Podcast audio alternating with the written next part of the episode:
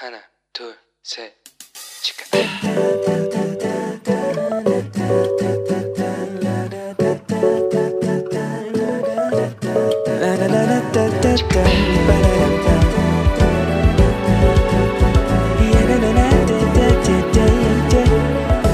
Here we go. Hello，你这个星期过得好吗？ 我是你人生梦想应援团的头号粉丝 Annie。哇，这个星期真的开始感觉到韩国的梅雨季节正式开始了。这几天啊，就是就算没下雨的时候，风也刮得特别特别的大。而且大家应该都有感觉到，礼拜四的时候，那雨真的下的超狂的，所以好多地方都出现积水哦。像我学校的宿舍啊，这两天呐、哇，时不时出现警报声响。那据说啊，就是现在找不到原因，但是就可能是因为下雨的关系，所以就是触发了那个警报哦。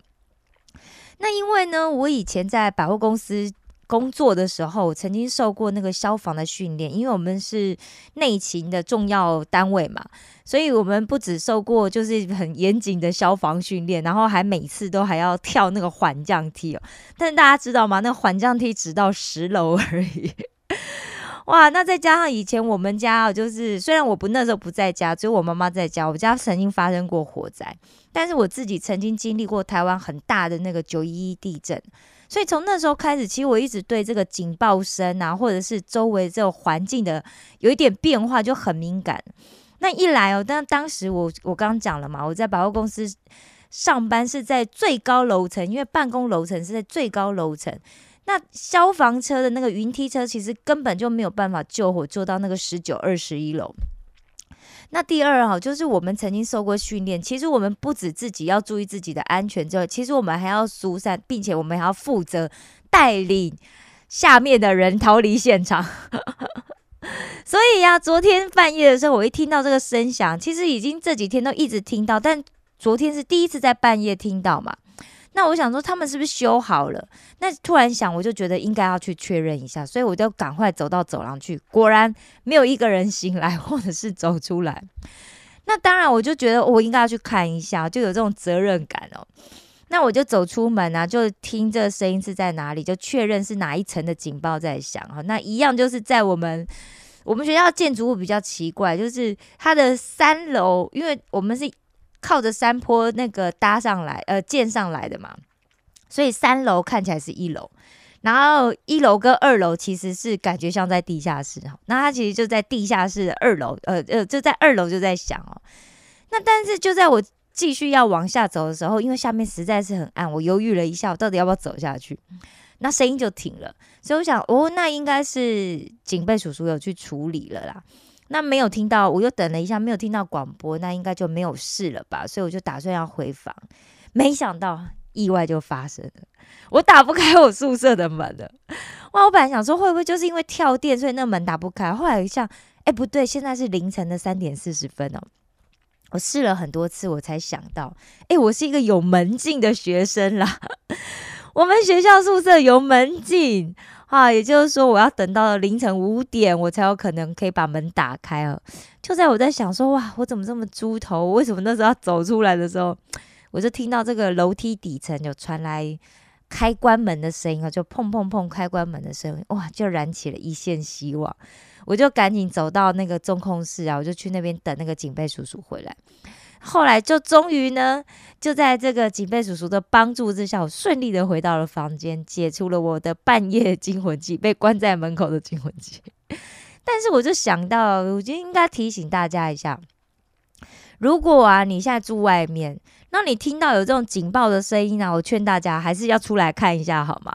因为万一真的是火灾的话，生死真的都是千钧一发、一瞬间的事情哦。诶，我们福音都还没有传够，对不对？怎么可以这么快就去见主耶稣呢？哦，其实我其实有很长的一段时间也对这样的警报其实不为所动，就觉得哇，走出去好像好像没什么大事吧？干嘛走出去就好像很大惊小怪这样子哦？但是其实圣经里面有很多地方都在提醒我们基督徒要警醒啊。那所以后来啊，让我会对这周围的这些变动特别，就特别开始改变，就是注意的原因，就是我们的主耶稣说我们要警醒哦。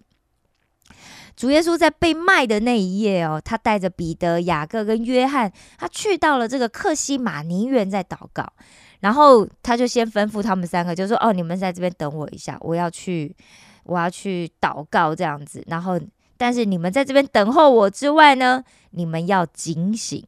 但是后来耶稣祷告了回来之后，就发现什么？他们三个都睡着了。所以耶稣就对彼得说：‘西门，你睡着了吗？’不能警醒片刻吗？总要警醒祷告，免得陷入试探。你们心灵虽然固然愿意，肉体却软弱了。这个克西马尼园呢？这个克西马尼在这个是耶路撒冷的一个果园哦。那可能因为当时那个地方种植了许很多的橄榄树，所以克西马尼从这个亚兰文翻译成希腊语的意思就是榨油机的意思哦。那克西马尼园呢？现在就在这个耶路撒冷这个城边的东部的这个橄榄山下的这个吉伦谷哦。那世界非常著名有四大教堂，其中之一的万国大教堂，又叫做三元祈祷大殿，就在克西马尼园里面。那在万国教堂的外观上面有一幅非常著名的马赛克的镶嵌画，据说这个画中间红衣服的呢就是耶稣。那耶稣呢？张开双臂，代表着在最后七天的生命里面，他努力要去做好上帝交办他的事情。那这耶稣身上的记号呢，则代表了这个起源跟结束都来自于我们的神哦。那两旁有许多的信徒哦，在看着他。一边呢是相信耶稣会带来希望的，那另外一边则是怀疑耶稣的人。但是最后呢，这两边的人都会相信耶稣哦。那另外哦，彼得在写给分散在这个本都啊，呃，就是加拉太呀、加帕多迪亚细亚、庇推尼寄居的这些基督徒，在彼得前书里面呢，也提醒到一件事情，就是说万物的结局近了，所以你们要谨慎自守，精心祷告。当时啊，彼得自己就曾经表示，就讲说，哦，这个彼得前书呢是在巴比伦写的。但其实这个写作地点一直都有一些争议哦，因为在公元前的五百三十九年，这新巴比伦帝国不是被波斯人推翻了吗？但其实呢，推翻之后，巴比伦其实还继续存在，那巴比伦城也一直在这个历史上一直出现，是经历过一段时间才渐渐的没有。那所以有人就推测，就说巴比伦是新约时代的使徒用来称呼这个罗马的一个代称哦。避免直接去称呼这个罗马的首都哦。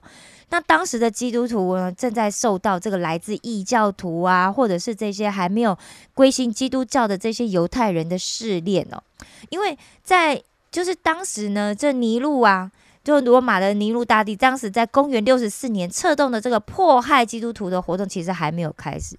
所以应该显示说，这个是在彼得在被迫害之前写的书信呢。因此，很就是大家在推测，可能会是在呃这个六公元六十二年到六十四年当间，因为这个当时啊，马可跟彼得还在一起试工哦。那这件事实其实也加强了这个这样子的一个可信度哦。早期的基督徒啊，因为见证啊，或者是听说了许多耶稣跟使徒们所行的这些神迹，所以他就非常积极啊，就四处要去传扬福音嘛。所以整个宣教工作就非常的兴旺，甚至拓展到整个罗马帝国。但是这一群很热心的基督徒啊，就很容易引起其他人对他们的误解，因为。大家都知道嘛，基督教起源是在哪里？耶路撒冷嘛，而且是在犹太人里面兴起的。所以有一些人呢，就会把他们跟那些热衷政治啊，或者是对罗马的政治感到非常不满的这些犹太狂热分子，就混为一谈。那因为这些政治狂热分子呢，经常给当地的这些官员制造很多的麻烦。另外再加上这个基督徒，因为拒绝拒绝献祭给这个罗马皇帝嘛。那那他们当然不可能不肯参加他们的这一些崇拜仪式啊，所以也也大大的受到抨击哦。那他们的信信仰呢，也就在不断的这些状况里面在经历考验呢。所以就在这个时候呢，彼得就在上帝的这个感动之下，写了他的第一封书信。他在书信里面就鼓励基督徒，你们要站立的稳，并且指示他们呢，在当时的凯撒、尼禄的统治之下，大家应该要怎么样行事为人。那在这里面呢，他就提醒基督徒，大家一定要警醒。另外啊，在哥罗西书的四章里面提到一件事情，这个哥罗西书呢，就是保罗写给这公元一世纪呀，罗马帝国亚细亚行省哥罗西的这哥罗西地区的这个基督徒的书信里面，他就提到，就是说你们要横切祷告，在此警醒感恩。哥罗西其实是在亚细亚行省的这个吕加斯谷，它其实是在以佛所东方大概一百六十公里的地方。那以前也曾经是这个弗吕加，也就是安纳托利亚历史上的一个重要地区，都相当是在今天土耳其的中西部哦。那当时啊，其实哥罗西曾经是这个弗吕加的重镇嘛，但是到新月的时候，其实是已经就渐渐没落了。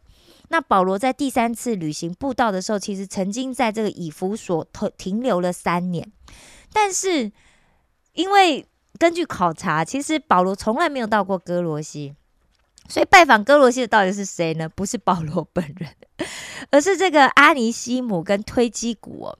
那他们离开以弗所之后的目的地呢，就是哥罗西。为什么呢？因为这阿鲁阿尼西姆其实本来就很熟悉这个地区，因为他本来就是哥罗西人。那阿尼西姆原本就是哥罗西当地的这个基督徒，也就是腓利门家里的奴隶。但那个时候他在腓利门家当奴隶的时候，这他还没有信奉耶稣，所以可能就在腓利门家里面偷了这个财物，就逃到罗马城，那就认识了保罗。因为当时这个阿阿尼西姆曾经去这个保罗的住处听保罗传讲福音呢，那他就悔改，就变成一个基督徒。所以保罗也把他当成就是哇。保罗当时虽然是住在外面，其实他当时应该是在受监的状态啊，所以他也把他就称作是在监狱里面得到的儿子啊。那阿尼西姆呢，当时就打算要回到他原本的主人，就腓利门那边去哦。那跟阿尼西姆结伴的呢，就是推基古。那推基古是一个自由人。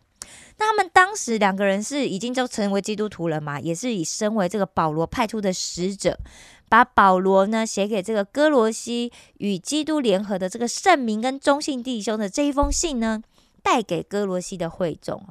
那哥罗西教会其实当时是一个以外邦人占多数的教会，那创始人也不是保罗，所以很可能是以巴弗。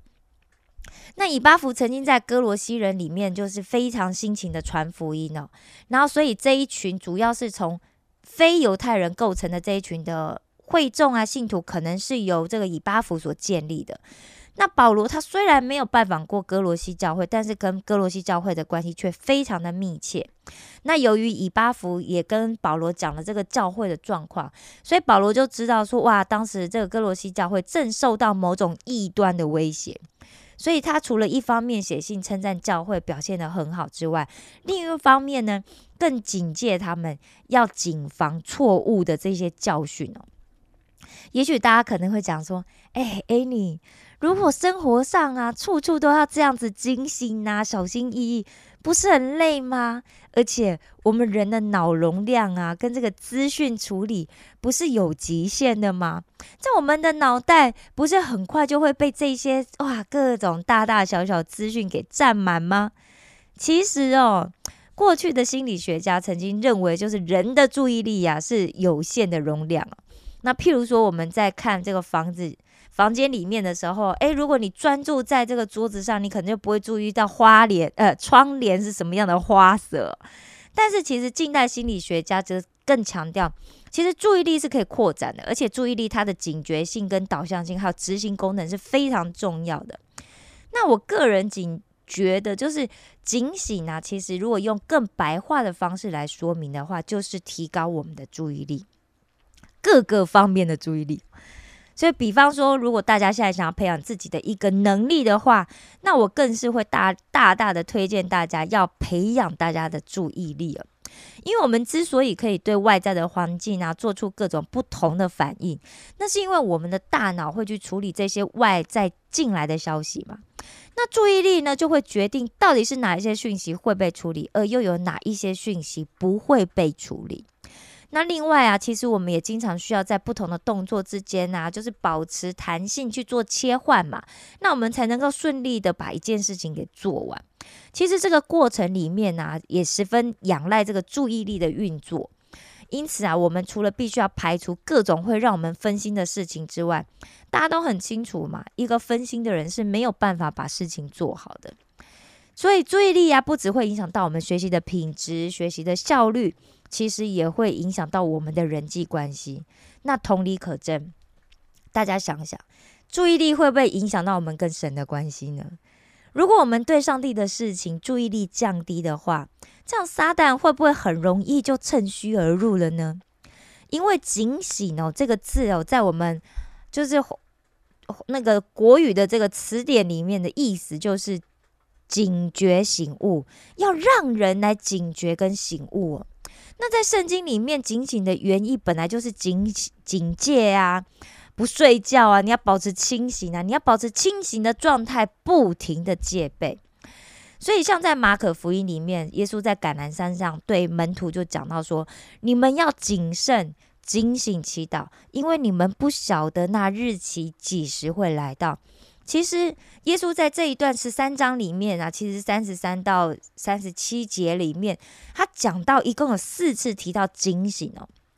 其实惊醒祈祷，一方面是指说我们在祷告里面要保持警戒的状况；另外一方面呢，又指的是说我们要用祷告来保持警醒，因为你们不晓得那日期几时会来到。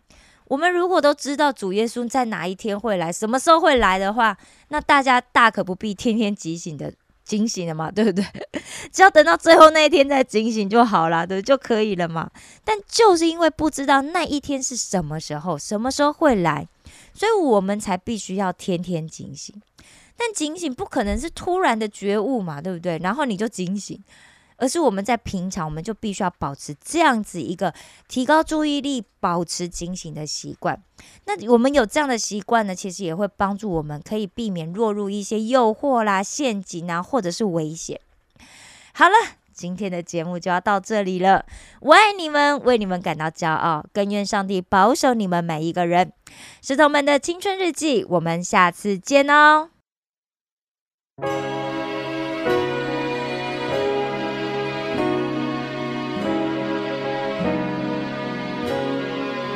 Jesus climbs the hill to the garden still.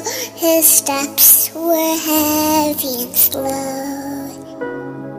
Love and a prayer took him there to the place only he could go. Gethsemane, Jesus loves me. Willingly to Gethsemane. He felt all that was said, wicked or bad, was the pain we would ever know. While his friends were asleep, he thought to keep his promise made long ago again.